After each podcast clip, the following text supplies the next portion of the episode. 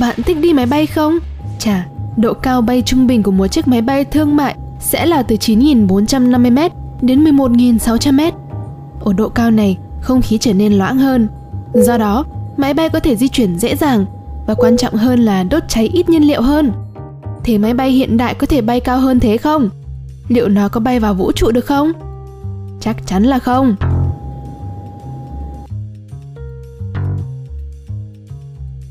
Ngay khi một chiếc máy bay phản lực lớn cất cánh từ sân bay, điều đầu tiên các phi công làm sẽ là đưa máy bay lên cao nhất và nhanh nhất có thể.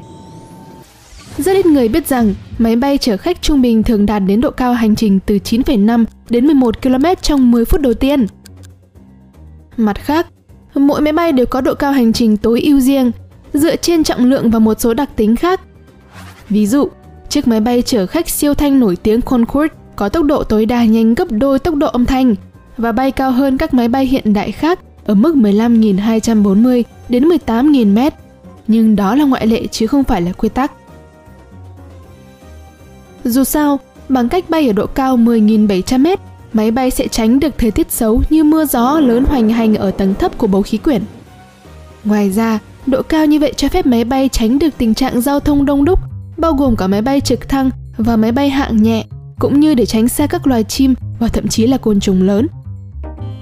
Và cuối cùng, nếu trường hợp khẩn cấp xảy ra ở độ cao hơn 9,5 km trên không trung, phi công sẽ có thêm thời gian để chuẩn bị và tìm ra giải pháp tốt nhất có thể. Và bây giờ, hãy quay trở lại câu hỏi. Tại sao máy bay thương mại thông thường không thể bay cao hơn 10.700 mét? Ồ, thực sự là chúng có thể đấy. Nhưng trong trường hợp này, các vấn đề nghiêm trọng về an toàn sẽ phát sinh.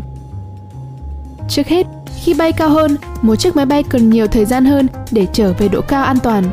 Và trong trường hợp khẩn cấp như giảm áp suất, mỗi giây phút đều có giá trị lớn. Thứ hai, bay ở độ cao lớn như vậy, máy bay không thể giao tiếp với các dịch vụ mặt đất hiệu quả như ở độ cao hành trình thông thường.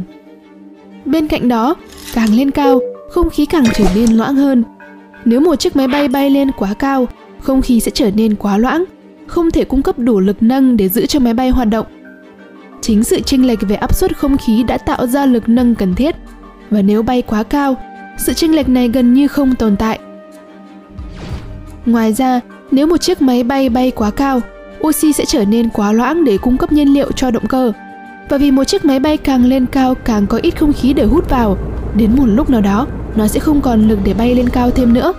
Thật không may, điều này có thể dẫn tới kết cục khá tệ. Trên thực tế, trong khi máy bay ở độ cao thấp hơn, máy bay cũng có thể dựa vào sự hỗ trợ của gió. Nhưng cao quá mức thì sẽ tốn rất nhiều nhiên liệu để bay. Trên hết, máy bay không bay quá cao vì trọng lượng của nó. Vấn đề là máy càng nặng thì càng khó đưa nó đến một độ cao nhất định. Mặt khác, có một chiếc phi cơ có thể bay cao hơn các máy bay thương mại thông thường. Đó là Helios của NASA, một chiếc máy bay siêu nhẹ và nó đạt tới độ cao chưa từng thấy là 29 km. Để đạt đến độ cao này, nơi không khí loãng hơn 100 lần so với độ cao ở mức nước biển, bạn có thể tưởng tượng chiếc máy chạy một phần bằng năng lượng mặt trời này phi thường như thế nào. Thật không may, ngoài chiếc máy bay này, chưa có chiếc máy bay nào khác có thể lên cao như vậy. Bên cạnh đó, Helios không phải là một chiếc máy bay thương mại chở khách. Dù sao, tất cả những lý do tôi vừa đề cập cũng đã giải đáp câu hỏi thứ hai mà tôi đang suy nghĩ. Về việc máy bay có thể bay lên vũ trụ hay không? Rõ ràng, ngày nay việc đó là hoàn toàn không thể khi máy bay bay đủ nhanh và có đôi cánh lớn để nâng đỡ nó trên cao, bầu khí quyển sẽ làm phần còn lại và duy trì độ cao của máy bay. Kết quả là các động cơ sẽ đưa máy bay tiến lên phía trước và không khí sẽ lướt qua bên trên và bên dưới đôi cánh. Thiết kế thông minh của đôi cánh cũng được tận dụng tốt. Khi không khí đẩy cánh máy bay lên trên, chúng sẽ tự động chống lại lực hấp dẫn. Nhưng trong vũ trụ thì không có không khí, không có khí quyển, không có gió và do đó sẽ không có máy bay. Phải thừa nhận rằng ta có máy bay vũ trụ.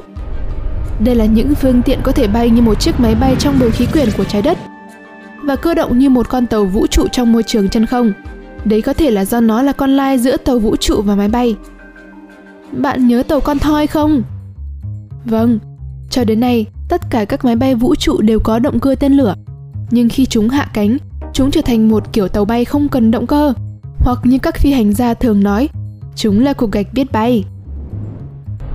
Nhân tiện, bạn có nghĩ rằng sẽ sớm có máy bay thương mại có khả năng bay vào vũ trụ không? Tôi nghe nói Richard Branson đang bắt tay vào thực hiện rồi. Hãy cho tôi biết ý kiến của bạn nhé. Nhưng hãy trở lại chủ đề chính. Giờ ta đã hiểu vì sao máy bay thương mại không bay cao hơn độ cao hành trình. Nhưng tại sao máy bay trực thăng hoặc máy bay phản lực tư nhân nhỏ lại không bay ở độ cao 10.700m? Nói về máy bay lên thẳng, chúng chủ yếu được sử dụng để bay khoảng cách ngắn và thường không lên cao hơn 3.000m.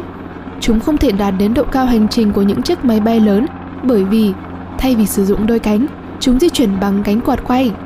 Một khi không khí trở nên quá loãng, các cánh quạt sẽ không thể hỗ trợ máy bay được nữa. Tuy nhiên, có những chiếc máy bay lên thẳng có động cơ tua bin đặc biệt có thể bay cao tới 7.600 mét, nhưng chúng không thể ở độ cao này quá lâu. Đối với các máy bay nhỏ, hầu hết chúng đều có động cơ giống với động cơ ô tô. Do đó, nó chỉ có thể xử lý các chuyến bay tương đối ngắn ở độ cao không quá 4.500 mét. Trên hết, nếu đưa máy bay lên cao quá mức này, phi công sẽ gặp nguy cơ bị thiếu oxy. Tình trạng các mô trong cơ thể không nhận đủ oxy. Vấn đề của các máy bay nhỏ là chúng không chịu được áp lực giống như máy bay thương mại. Kết quả là khi một máy bay nhỏ bay lên quá cao, mức oxy bắt đầu giảm nhanh. Điều này có thể dẫn đến việc giảm áp suất nhanh chóng. Dù sao thì máy bay hiện đại đã vượt xa rất nhiều so với máy bay của nửa thế kỷ trước. Ngày đó, vé máy bay có giá cao hơn 5 lần so với hiện tại, nhưng không khí bên trong thì đem lại cảm giác như một bữa dạ tiệc. Đừng quên những chiếc ghế bành lớn và thoải mái, và đôi khi là cả ghế sofa, nơi hành khách có thể thư giãn và nói chuyện với những người bạn đồng hành. Ngày nay, sự xa xỉ như vậy đã được thay thế bằng những chiếc ghế nhỏ, giá vé rẻ và phí hành lý. Nhưng có một điều vẫn giữ nguyên, và đó là tốc độ máy bay. Thật thú vị, các chuyến bay hiện đại nói chung mất nhiều thời gian hơn vì có quá nhiều máy bay ra vào sân bay, tạo ra ùn tắc giao thông. Do đó, bạn cần nhiều thời gian hơn để bay cùng một lộ trình so với vài thập kỷ trước. Nhưng tốc độ bay thì sao? Vấn đề là vào những năm 60, máy bay đã bay với tốc độ hiệu quả nhất cho động cơ bấy giờ. Và kể từ đó, động cơ máy bay không thay đổi nhiều. Ngày nay, hầu hết các máy bay chở khách thương mại được trang bị động cơ phản lực với tốc độ từ 640 tới 965 km một giờ.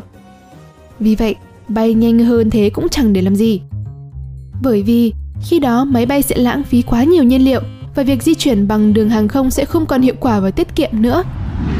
Chắc chắn có những chiếc máy bay bay nhanh hơn máy bay thương mại bình thường. Ví dụ, máy bay quân sự với động cơ phản lực có thể đạt tốc độ chóng mặt 2.400 km một giờ. Nhưng đồng thời, để đạt được tốc độ như vậy, chúng tiêu tốn lượng nhiên liệu rất đáng kinh ngạc. Chiếc máy bay Concorde tôi đã đề cập trước đó cũng có thể tăng tốc độ tới 2.100 km một giờ khi đang ở độ cao nhất có thể của hành trình. Đồng thời nó sử dụng gần 21 kg nhiên liệu cho mỗi 1,6 km hành trình và chỉ chứa được 100 hành khách.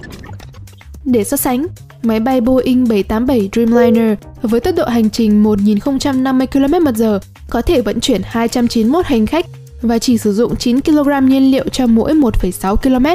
Không có gì lạ khi chiếc Concorde đã ngừng hoạt động vào năm 2003. Chiếc máy bay này thật tuyệt vời, nhưng không có lợi về mặt kinh tế. Ôi, những thăng trầm của ngành hàng không.